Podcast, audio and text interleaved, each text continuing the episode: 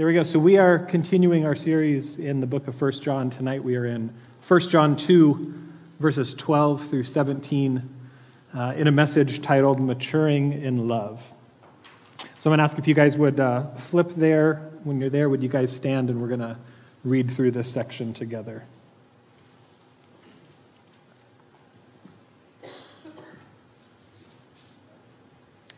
First John 2, verse 12. I am writing to you, little children, because your sins have been forgiven you for his name's sake. I am writing to you, fathers, because you know him who has been from the beginning. I am writing to you, young men, because you have overcome the evil one. I have written to you, children, because you know the Father. I have written to you, young men, because you are strong, and the word of God abides in you, and you have overcome the evil one. Do not love the world, nor the things in the world. If anyone loves the world, the love of the Father is not in him. For all that is in the world, the lust of the flesh, and the lust of the eyes, and the boastful pride of life, is not from the Father, but is from the world. The world is passing away, and also its lusts. But the one who does the will of God lives forever. You may be seated. Father, thank you for this evening and this opportunity that we have to get to come together as your people, as your little children, Lord.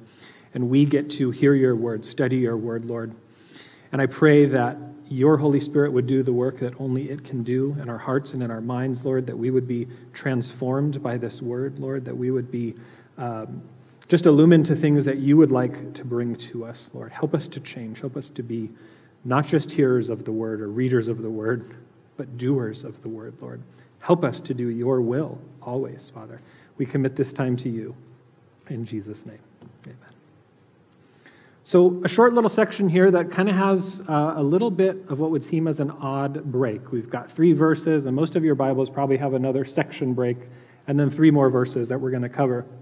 But as we look here in just six short verses, there's kind of four main points that John lays out. The first thing is going to be a purpose. He says, I am writing to you. He gives the purpose for what he's writing. And then an encouragement in the first few verses.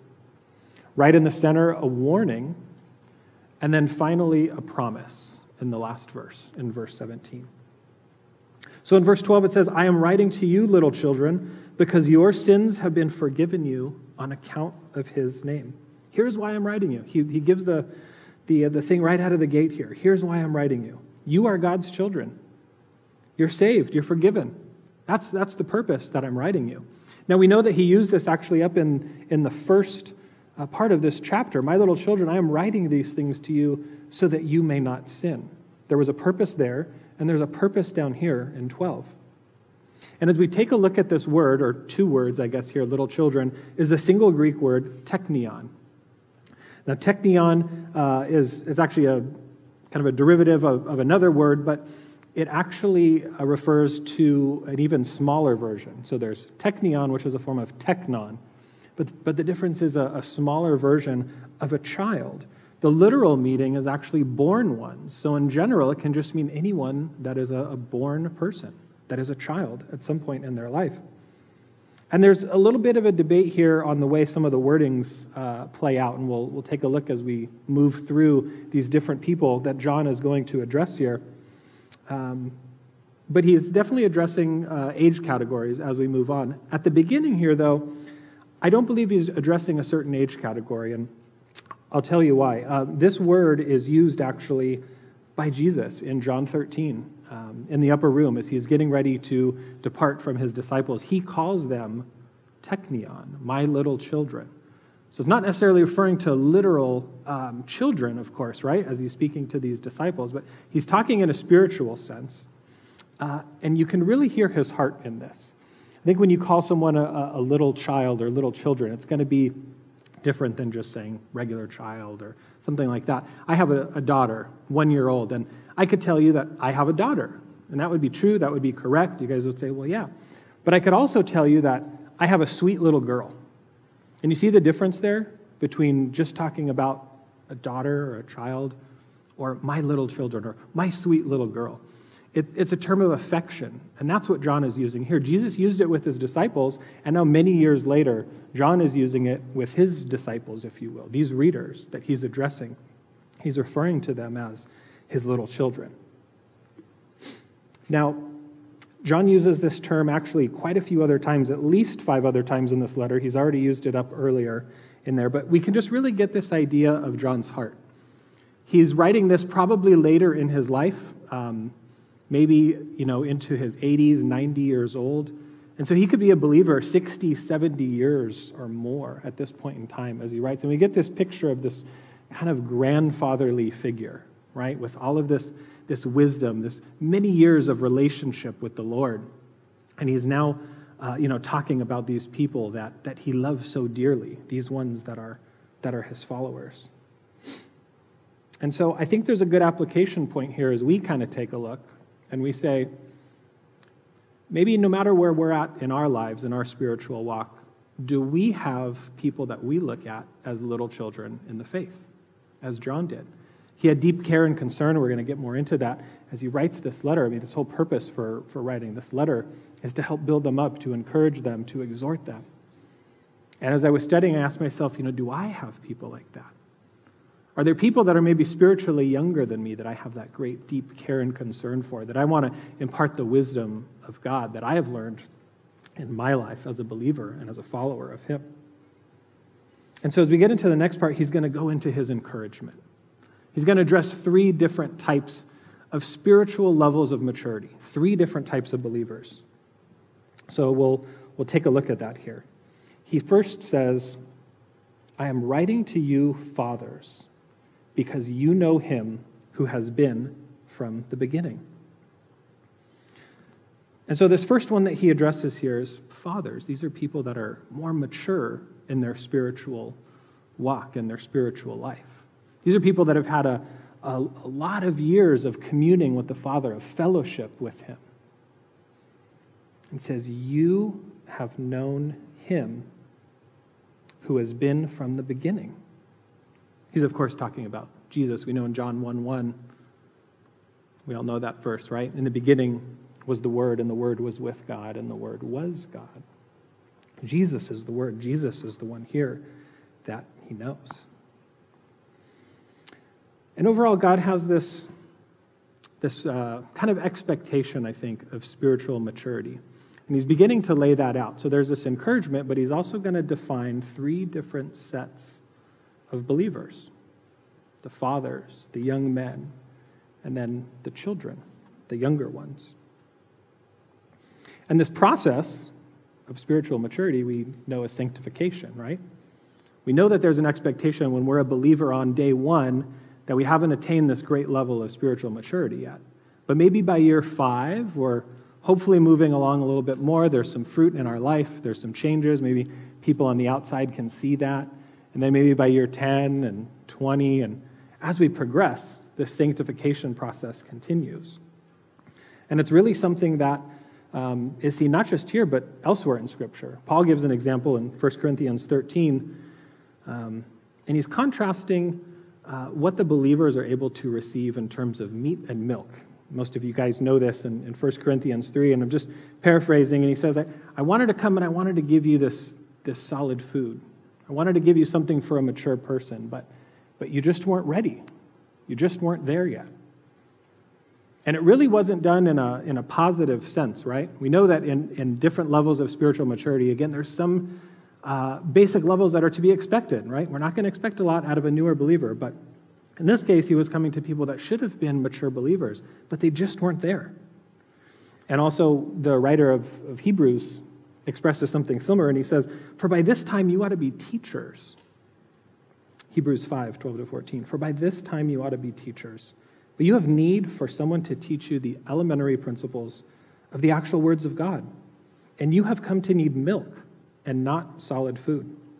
For everyone who partakes only of milk is unacquainted with the word of righteousness, for he is an infant. But solid food is for the mature who, because of practice, have their senses trained to distinguish between good and evil. And so, again, here, the expectation that we see scripturally that we should be growing up as believers. At some point, we move on from milk to meat. We have this transition in our lives. Now, I mentioned that I have a little girl, and she just turned one, so she's growing teeth. They haven't all come in yet, and she still drinks a lot of milk, right? She hasn't, she's not quite ready to chew the steak yet. She's not at that level. So I wouldn't have that expectation from her, right? But we would certainly have that from someone older. Let's say we went out to a restaurant, we were going to go out for a steak dinner, and my family and my wife and I are out there, and we end up, uh, you know, ordering steak.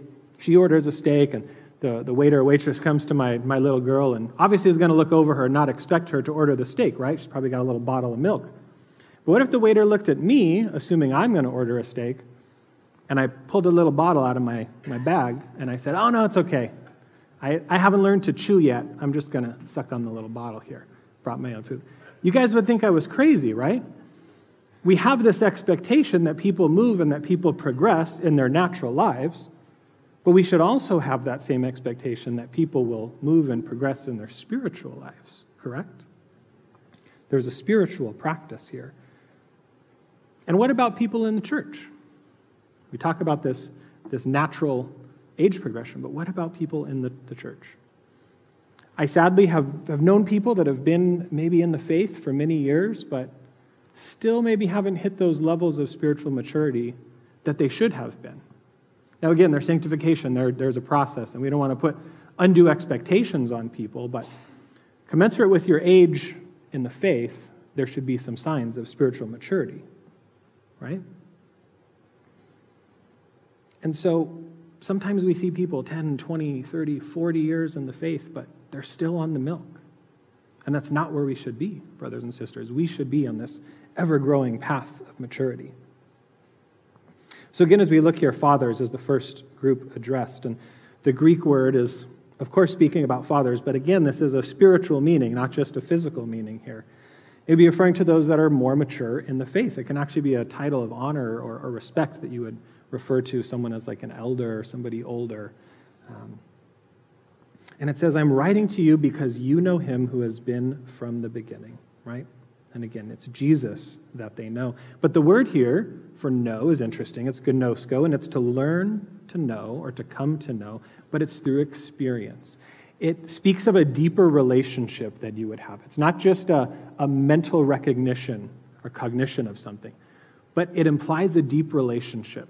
It's actually a word that's used of sexual intimacy between a husband and wife, and, and it describes this deeper level of connection, this deeper level of fellowship. And that's what he's saying to the fathers. You know intimately him who was from the beginning. You've had a life of fellowship, many long years getting to know him. And then there's a delineation between fathers and the next group addressed, young men. And it's not that the young men don't know him. It's not that, that they don't have this deep relationship. They're growing, they're on that journey, but they just haven't quite hit that level yet. But they're also further along than the next group that we're going to look at. So to the young men, John says, You have overcome the evil one. There's this, the second bit of encouragement. You have overcome the evil one. Remember, Gnosticism was uh, something that was around at this time, and it threatened the church and it threatened the believers. And many people were maybe succumbing to these false ideas and these false teachings but not these guys. So he's giving them that encouragement. You have overcome the evil one. The word for young men, neoniskos, refers to a youth or a student or maybe an apprentice. Uh, most scholars would agree that would be somebody under the age of 40, physically speaking. So again, it's this kind of maybe middle aged uh, believer, is what uh, he's referring to here, right? And the youths, again, they have overcome the evil one. And many of you guys know that that's not a simple or an easy process, right? Anybody find it easy to overcome the evil one in your daily life? Nobody, not a one. Good for you guys. it is not an easy thing. Um, in theory, it is, right? We have the Spirit of God living in us. He's already overcome the enemy, but walking that out and practicing it is a little bit different. But it's something that we must continue, continually learn to do. If you've been with us recently in Exodus, we've been looking at the Israelites coming out of Egypt and we've uh, seen already, and we've also looked ahead into the times that they're, they're wanting to turn back. They're wanting to go back. They're wanting to give up. And Egypt, of course, you know, representing uh, a picture of the world, or Pharaoh representing a picture of Satan. and evil, it's so easy to want to turn back. I think an important part of that is once we experience deliverance, much like the Israelites did, once we experience salvation, it's not a golden ticket um, necessarily that we're not going to experience these temptations, these battles. And that is a learning process. The Israelites struggled with it for 40 years, right? So, of course, we're going to struggle with that same thing too. But it is important to note, I think, that, yeah, that our salvation doesn't necessarily guarantee our ability to overcome the evil one. We're going to look in the next verse on how it is that that happens. And then John addresses um, the final group here in verse 13. And he addresses them here as children. Now, this is a little different where, from where he said little children. It's not the word teknion that we looked at, it's the Greek word paidion. And this one is distinct in that it refers to an even much younger child. We could say that it would be like an infant or a baby. Elsewhere in the New Testament, it's actually used of Jesus at his birth. It's used of Jesus when he was presented at the temple at only eight days old. In the Septuagint, the Greek translation of the Old Testament, it's used of baby Moses in the basket placed into the Nile. So it refers to this very, very young infant. Not necessarily a little child. If we had to put an age on it, let's say 5 to 10 for a little child, but let's say 0 to 1 in this case. These infants, these really, really young ones. And so while this term is, is different some people would say that it addresses before. There's some debate among scholars and say, well, if you look at this flow, it says little children, fathers, young men, and then now children, fathers, and young men in verse 14. But there is a difference in, in these words, and, and there is a purpose to that.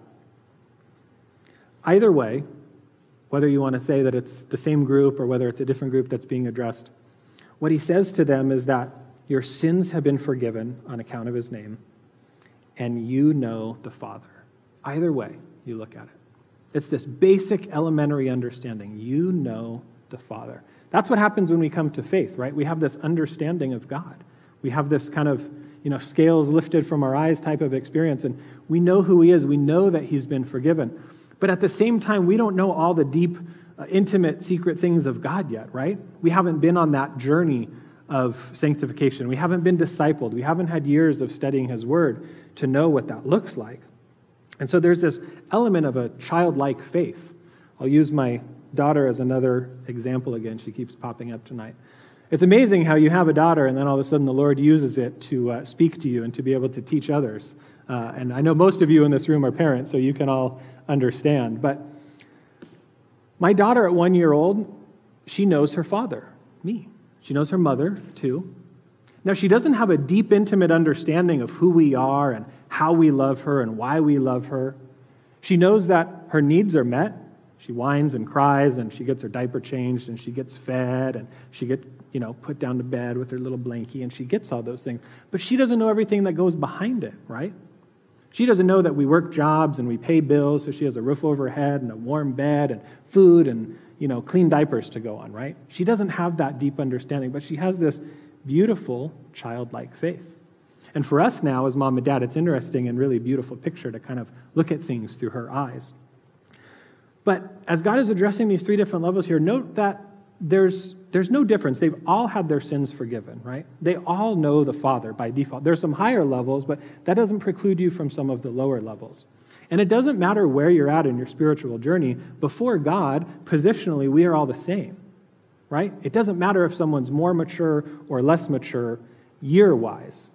Now, maybe if someone's a believer for 40 years and isn't mature, you know, God might have, you know, something to say about that. But if there's someone that's truly a new young believer, there, there's no partiality. God doesn't see them any different, right? The only difference between a baby believer and a mature believer is a little bit of time, right? And the one thing that the mature believers have in common with them is at one point in time, they were a baby believer as well, right? Have all of us in this room all been a baby believer at some point? Of course. So we should have no reason to look down on anyone because of that. That's not uh, something that should be happening or, or going on here. So the word paidion again. Um, actually, we're going we're gonna jump to uh, 1 Corinthians 14 20. Paul uses this word, but where John's using it in a positive sense, Paul is going to use it in a little bit of a negative sense. It's going to be a little bit of a warning. 1 Corinthians 14 20, he says, Brethren, do not be paidion, do not be children, infants, in your thinking.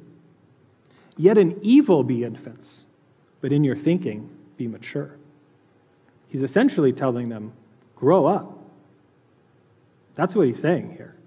Don't be children in your thinking. In evil be infants, but in your thinking be mature. Now, again, every church is going to be filled with these believers. Every church is going to have baby believers. And that is really a great and beautiful thing to have. It gives an opportunity for more mature believers in the faith to pour into them, right? It's the body of Christ working together. We all have roles and responsibilities when we're given this, uh, this great gift, we're supposed to do something with it, right? We're not just supposed to hold it to ourselves and say, well, I have this great relationship with the Lord and it's all mine and I'm going to keep it secret. No, we're supposed to freely give that to others and, and share.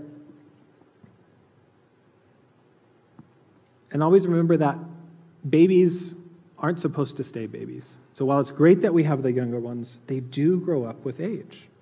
You notice that babies really only make work for other people. I've noticed that, and all the parents in the room, I'm sure, would notice that, right? I see some chuckles. Look at that. I'm going to tell your kids after. But, you know, when my wife and I were, were married and before we had a daughter, whenever we wanted to go somewhere or do something, it was great. We just walked out of the house and went. Not anymore, right? Now it's pack the diaper bag and five sets of clothes and diapers and the stroller and you lug it on and you go out to the car and you load her up. And it takes us an hour to get out of the house and go anywhere. These babies make more work, right? But we expect that, right? At one year old, I'm not going to expect anything different from her. But what do you think I'm going to expect at 10? I'm not changing diapers. I'm not going to push her in a stroller at 10 years old. Similarly, we should expect that from people spiritually. Sometimes we just kind of, oh, well, they're, they're just still at this little phase. Sometimes we can, we can give a little bit more of an encouragement and an exhortation, and we can kind of push people. Don't we all need that sometimes? It's easy to be complacent. It's easy to want other people to do things for us. Again, that's, that's babies. They just expect that someone's going to clean up their mess and feed them and do everything. And as human beings, sometimes we can be a little bit lazy in that area. But we shouldn't be that. We should be working to grow and we should be working to mature. I'm 34. I'd love someone to push me around in a stroller and make my food all the time and do all that kind of stuff. But it ain't going to happen, right? And you guys would think I was crazy if I expected it to happen. So, why would we think differently of someone in a spiritual sense? Right? Our Western American church, it's kind of this consumer focused, consumer centric type thing. And we can think that the church is about us. And we have sometimes immature believers in the church that expect that everyone's going to do everything for them and cater to them and, you know, just make sure everything's nice. That's not it. The church isn't about you or me, the church is about Him. Amen? We need to have that focus. I'm going to ask you a question. This is an easy one. How old are you, spiritually speaking? Just think about it. How many years have you known the Lord? For me, it's been about 11 years. You guys all have your number in your head, roundabout? Some of you guys don't have enough fingers and toes to count, but. now, how about your level of spiritual maturity? Does it line up with your spiritual age? I know I had to take an honest look at that this week, right? As I'm preparing, I had to look and go, okay, 11 years, does that, does that match up? I can tell you the first couple years didn't look so great, and I would probably say the same for most of you. You guys had your, your ups and downs, your struggles, your bumps, and your bruises, but I can tell you in the last probably for sure 10, but maybe even more so in the last five to seven years, there's been this kind of exponential growth, and I praise the Lord for that. That's not something that I've done, that's something that He's done. And sometimes it's easy to think about ourselves and think that we've had this great growth, but maybe we aren't the best judge. And so I look around and I ask.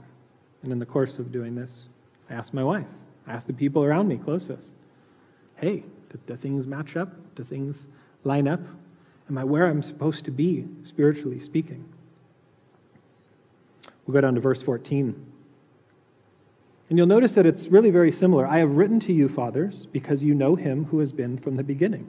Identical wording.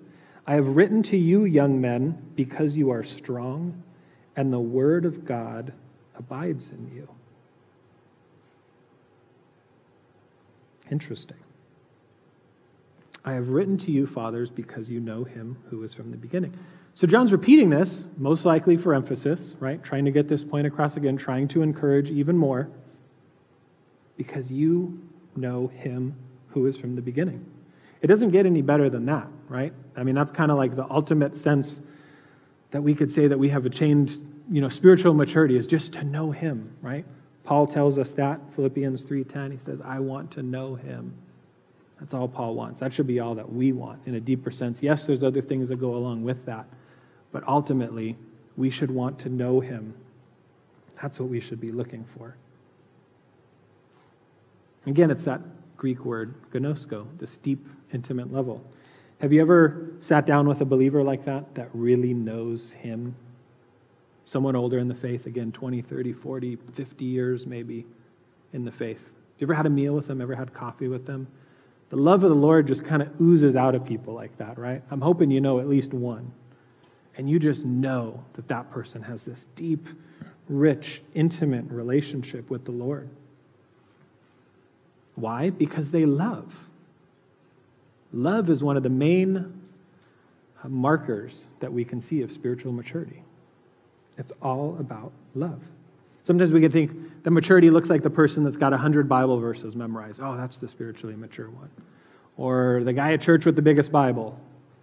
Or it could be, uh, you know, a missionary or someone who's, you know, sold all they have and, you know, given all their possessions away. But that's not the case. Paul warns the Corinthian church in 1 Corinthians 13 about that, right?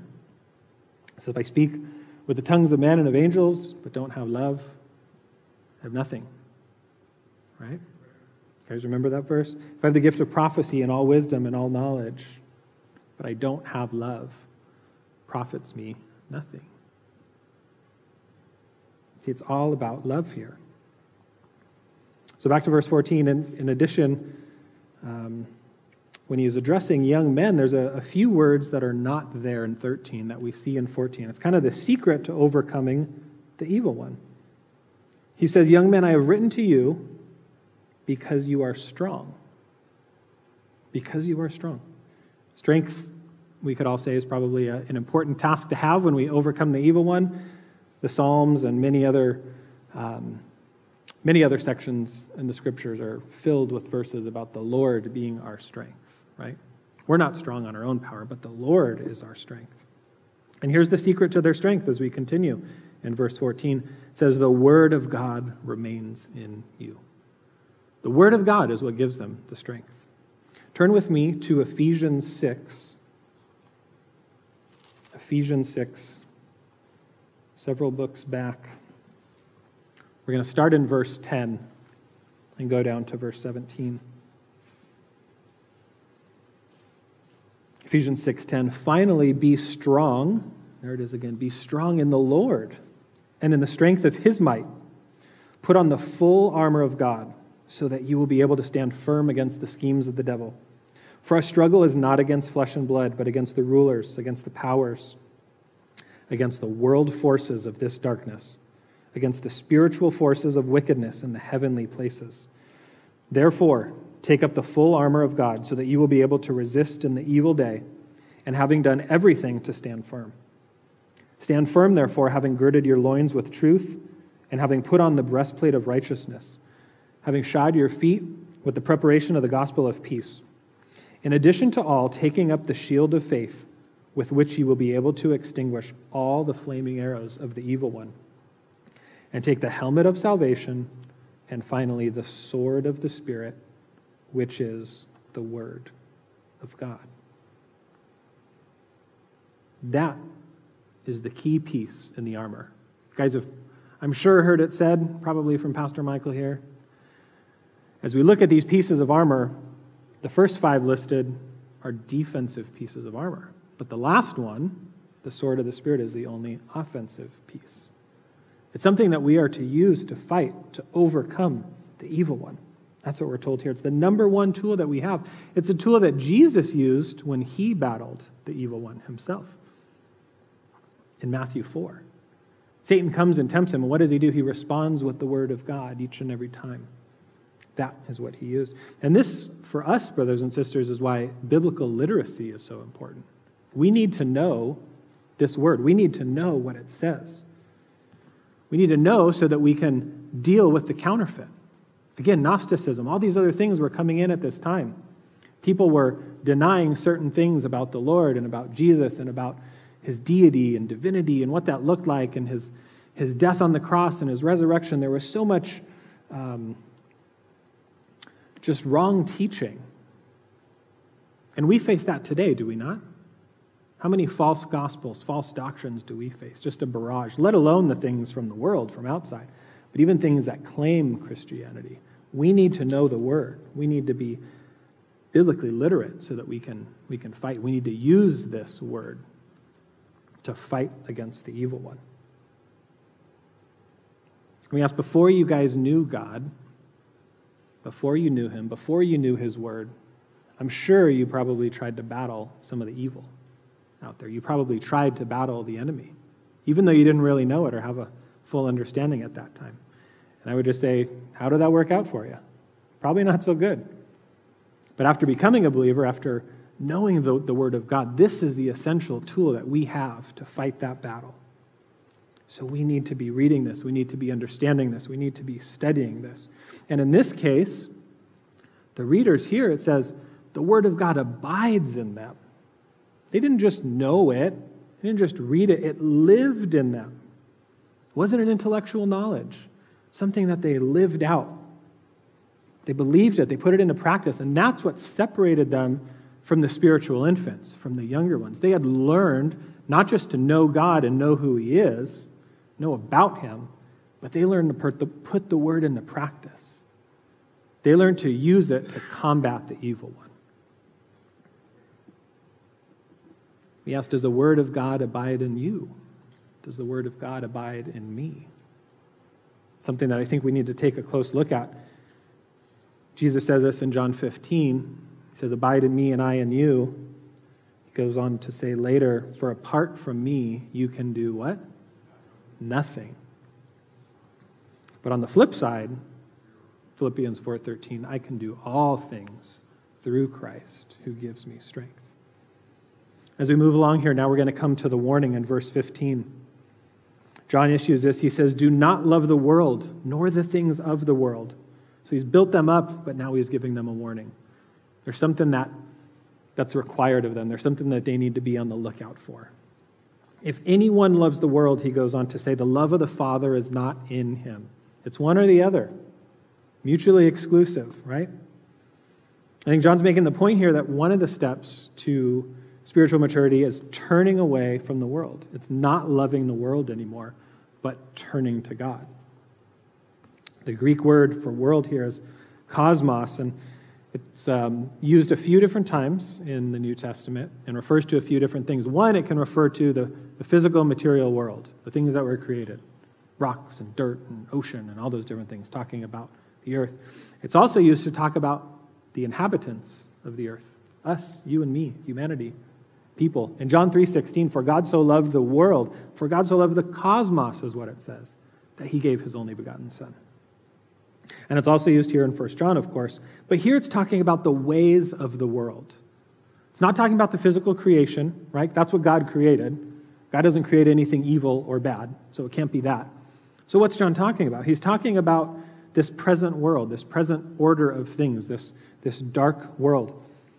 In the kind of Jewish way of thinking at that time, they would say that it refers to anything opposed to the kingdom of Christ, and hence always with the idea of transience worthlessness, and evil, both physical and moral, the seat of cares, temptations, and irregular desires.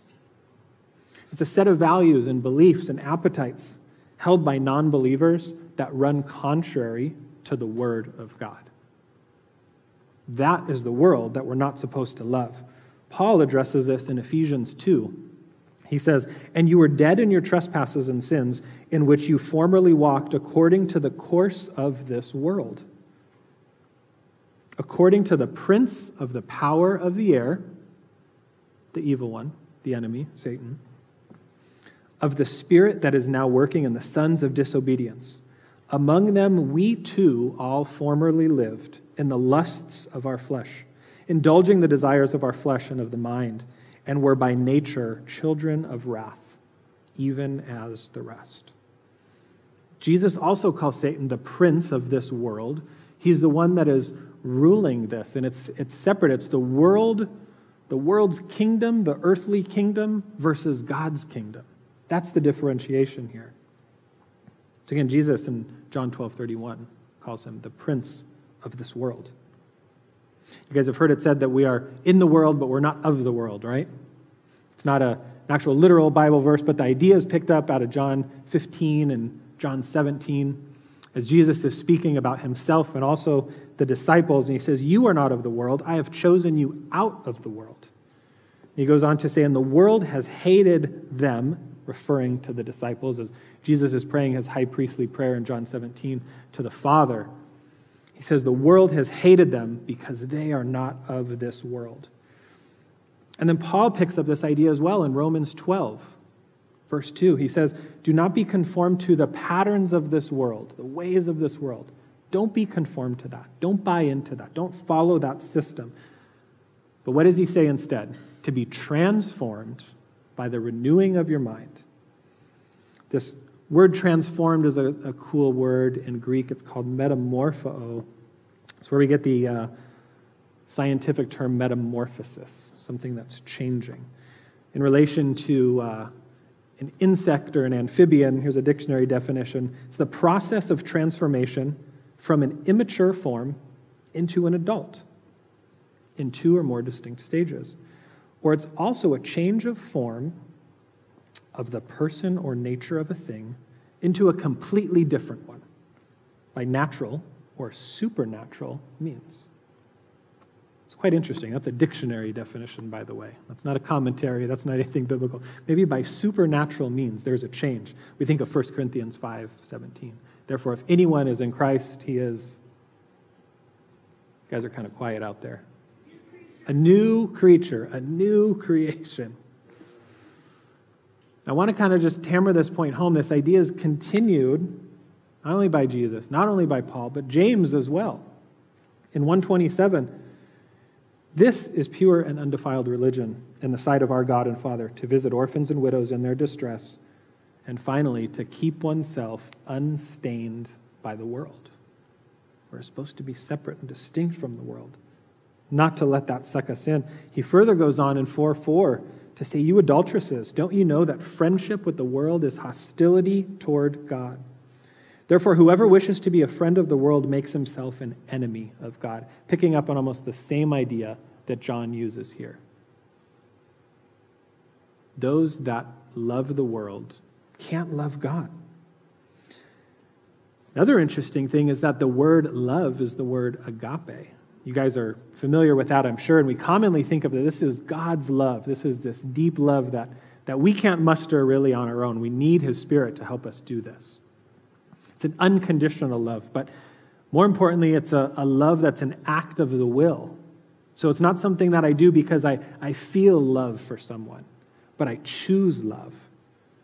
And John says, don't agape the world. In John 3, the same word is used, the Gospel of John 3. And Jesus says this He says, And this is the judgment that the light has come into the world, and that men loved agape the darkness rather than the light. Again, there's two options as we keep seeing over and over. It's one or the other. It's the world or it's God. It's the ways of the world or it's the ways of God. The will, if you will, of the world or the will of God. So Jesus says men love the darkness rather than the light. In their fleshly state, apart from the power of his spirit, we're not able to do that. We need his power to be able to do that. We're told that light has no fellowship with darkness. We're told so many times throughout the scriptures that you cannot love the light and love darkness. You cannot love the world. You cannot love, excuse me, you cannot love the world and love the Father. Mutual exclusivity here. So if we don't love the world, What's the opposite? What are we supposed to do? He goes on to say, We are to do the will of God. And this can be another mark of our spiritual maturity. Right? As we talked about love being a mark of that, Is your love for God evident in your life? Would those closest around you say that you have a love for God? Or would others around you say that maybe you have some love for the world still? Again, there's spiritual maturation that takes place. It's a process, and, and we're learning, and by God's grace, He helps us do that. But what marks your life? What's more evident in your life? What's more evident in my life, right? I'm not picking on any of you guys. I'm speaking to myself at the same time. As we progress in our spiritual journey, we're, we're supposed to see an increase, this kind of corresponding increase of the love of God, and that should be going up. And by contrast, a hatred of the things of the world. We should not choose to love the world, that agape love. We can't make that choice anymore. We have to choose to love God. And in verse 16, it says, For all that is in the world, the lust of the flesh, and the lust of the eyes, and the boastful pride of life, is not from the Father, but is from the world. All the evil that's in the world, it can be kind of boiled down or categorized or condensed into these three things. These are the three tools, if you will, that Satan uses to try to entrap and try to ensnare people.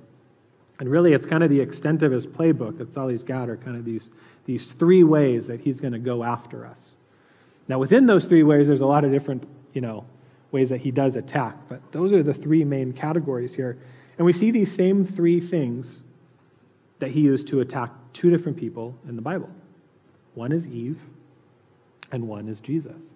We're going to turn to Matthew chapter 4. You guys would turn there with me, please. We're going to look at how the enemy tempted Jesus in his response. We're going to look at the three specific ways. While you do that, briefly, I'll just recount the story you guys know in Genesis 3 when the serpent comes to tempt Eve to eat from the tree of the knowledge of good and evil. And she looks at it, and she saw that it was pleasing to the eyes, the lust of the eyes, that it was good for food, the lust of the flesh, it would feed the appetite, and that it would make one wise, make one like God, the pride of life. Those are the three tactics that he used, and we're going to pick those up here in Matthew 4, starting in verse 1. Then Jesus was led up by the Spirit into the wilderness to be tempted by the devil. And after he had fasted 40 days and 40 nights, he became hungry. And the tempter came to him and said, If you are the Son of God, command that these stones become bread. And he answered and he said, Man shall not live on bread alone, but on every word that proceeds out of the mouth of God. There's the first one that he uses the lust of the flesh. Jesus was hungry, right? He, he appealed to this, this lust of the flesh. Then the devil took him into the holy city and had him stand on the pinnacle of the temple. And he said, If you are the Son of God, throw yourself down, for it is written, He will command His angels concerning you. On their hands they will bear you up so that you will not strike your foot against a stone. The pride of life, that God would save him. And Jesus said to him, You shall not put the Lord your God to the test. Again, the devil took him to a very high mountain and showed him all the kingdoms of the world and their glory, the lust of the eyes. He looked up at all these things. These are the ways that Satan tempts us, right? From Eve to Jesus and to us, to you and I today. There's nothing new under the sun. He's using the same tactics the same evil. But notice that these are lusts of the world, not necessarily sins of the world. So, what do we make of that? Well, we often think that maybe if we don't sin physically, externally, it's okay. I didn't act out on it, so it's all right. What's wrong if I look at this website on the internet? No one's going to know about it. What's wrong if I drink a little more than I should on the weekend. No one's going to know about it. not physically, um, well, I guess in that case you are physically acting out. Strike that one from the record. I think you guys understand what I'm saying here. There's a lot of times that we can have lust, but we don't act out on it, right? Jesus talks about this in the Sermon on the Mount in Matthew 5. You've heard it said, Do not commit adultery, but I say to you, anyone that looks at a woman with lust in his eye has committed adultery in his heart. The heart is what he's concerned about. It's not those outside things. Practically speaking, these lusts are any sinful or impure desire that is contrary to the will of God. You can think of it that way. I'll read a little bit from my notes here. Um, found something that summed it up a lot better than I could. So bear with me as I go through this. It says Christians have always been and always will be lured by the same three temptations Eve and Jesus experienced. Satan doesn't change his methods. He doesn't have to because they continue to be successful. He tempts us with the lust of the flesh, sexual gratification, gluttony, excessive alcohol consumption, and drugs, legal and illegal, as well as the deeds of the flesh, which Paul warned about to the Galatians sexual immorality, impurity, sensuality, idolatry, sorcery, enmity, strife, jealousy, fits of anger, rage, rivalries, dissensions, divisions, envy, drunkenness, orgies, and things like these. It's kind of interesting as we look at this list, about half of these things would appear to affect just the person committing them. Things like sexual gratification, gluttony, excessive alcohol, drugs. But there's a lot of other things that really talk about disunity or division amongst brethren, amongst others. And that's a scary thing to look out for. Rivalries, dissensions, divisions, fits of anger, strife, jealousy, enmity. There's a lot of different things here. This writer goes on to say, He tempts us with the lust of the eyes, the endless accumulation of stuff with which we fill our homes and garages, and the insatiable desire for more, better, and newer possessions which ensnare us and hardens our hearts to the things of God. But perhaps his most evil temptation is the pride of life, the very sin that resulted in Satan's expulsion from heaven. He desired to be God, not to be a servant of God. The arrogant boasting which constitutes the pride of life motivates the other two lusts as it seeks to elevate itself above all others and fulfill all personal desires. It is the root cause of strife in families, in churches, and in nations.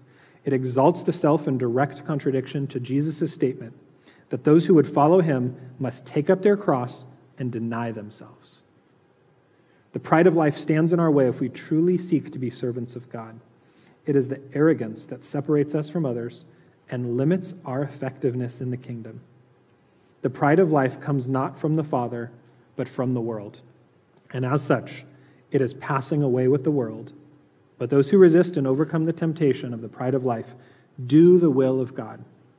And the man who does the will of God lives forever. I would ask, brothers and sisters, are you guys battling in any of these areas tonight with these temptations the lust of the eyes, the lust of the flesh, the pride of life? And I would say, I hope that you are. You might say, why would you hope that I'm battling with these things? Well, if you weren't battling, I think there would be a problem, right? I would say, on one hand, maybe you're just so insulated from the outside world, um, that, that's probably not a good thing. Maybe on the other side, you could maybe just be so kind of careless and, and flippant in your relationship to the world and these things that you don't even see it as a battle. And I pray that wouldn't be the case. I pray that you would find this a battle. I pray that you would every day be facing these things. I pray that you would have the sword of the Spirit. I pray that you would have the full armor of God, that you would put it on, that you would suit up, that you would be prepared for that battle because it's every day and it's constant. And so, as we wrap up the last verse here, it says, The world is passing away and also its lusts, but the one who does the will of God continues to live forever. This world and all that's in it, all of its lusts, are passing away. Everything we have here is temporal. I think we sometimes think of that a little bit consciously and know, yeah, well, I, I know my life is temporal. I know I'm not going to be here on earth forever. I'd have eternal life, but here on earth, probably not. But why do we lust after things that are temporal? Why is it so easy for us to do that? You guys ever find difficulty with that? So easy to start amassing things and acquiring things and looking at things that we think are going to fill us and give us pleasure and desire and gratification. It's going to make us whole and complete. But those things of the world are never going to do that. Jesus warns in a couple different parables in Matthew 6 and in Matthew 12. You know, beware that you don't store up for yourselves treasures on earth where moth and rust destroy, where thieves break in and steal, but store up for yourself treasures in heaven where none of that would happen. In Luke 12, the parable of a greedy man who had land that produced much fruit, and he said, I got to tear down my barns, I got to build bigger ones, and I'm going to store food, and I'm going to have food for a long time. And then I can take it easy. I can rest, I can relax, I can enjoy my life. Many of you guys know that parable. What does God say? He said, You fool, this very night your life will be required of you. Sometimes people spend their whole life chasing after these things that are temporal. We chase after things that won't even last our lifetime, let alone eternity.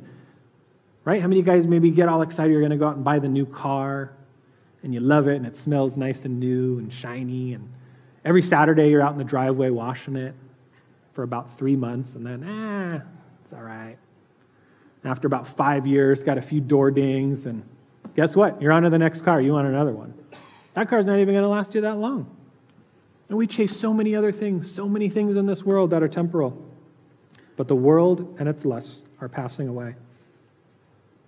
I was talking with Pastor Michael, and he brought up something really interesting, something to kind of ponder that I wanted to share with you guys. Have you ever thought about a conversation that you might have in eternity, maybe 10,000 years from now,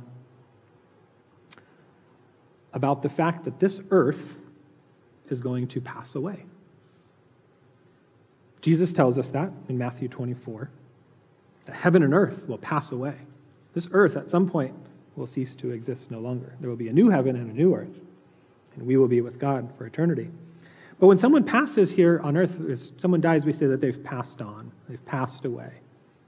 We think that about people, but have you ever thought all that is in this big, beautiful earth will all pass away?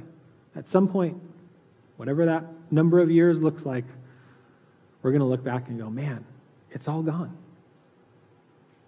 We probably will barely remember that. Might think of some of the things we did or some of the things we had. But would you agree that none of that's going to matter at that point. You're going to look back and you're going to start craving all those things that you wanted here. No, we're not going to do that. And a beautiful promise at the end to wrap it up the one who does the will of God lives forever. Eternal life is that promise, the beautiful promise that we've been given. And John has already encouraged these readers, these believers in the beginning, that they had that they had an assurance of their salvation. And I hope that all of you guys in this room have that assurance of salvation. I hope that you would all consider yourselves little children of God, little dear ones that He loves. But remember that with that comes some requirement, comes this idea of sanctification, spirit, spiritual growth, spiritual maturity. And I would say that if that's not you, if you're not confident that you are a little child, what are you waiting for? That promise, that gift of life that was offered and accepted by these believers is open to you, you guys online, you guys listening later, whatever that looks like. Cry out to the Lord, accept that free gift of salvation. Call on the name of the Lord, and you shall be saved. Would you pray with me, church? Thank you, Lord, for your beautiful word that speaks to us. Thank you that you have called us your little children, as John refers to these little children. We know that we are your little children, Lord. And no matter where we are at in our faith journey, on our level of maturity, Lord, I, I pray that we would press on, that we would strive for growth. I pray, Lord, that you would strengthen us, all the believers here. Would you fill us with your Spirit, empower us by the power of your Spirit, and by your word, Lord to stand firm against the evil one, to battle the evil one, the things of this world, all that is in this world, Lord, the lust of the eyes, the lust of the flesh, the boastful pride of life, Lord. Fill us with your spirit. Be with us always. Protect us. Watch over us, Lord.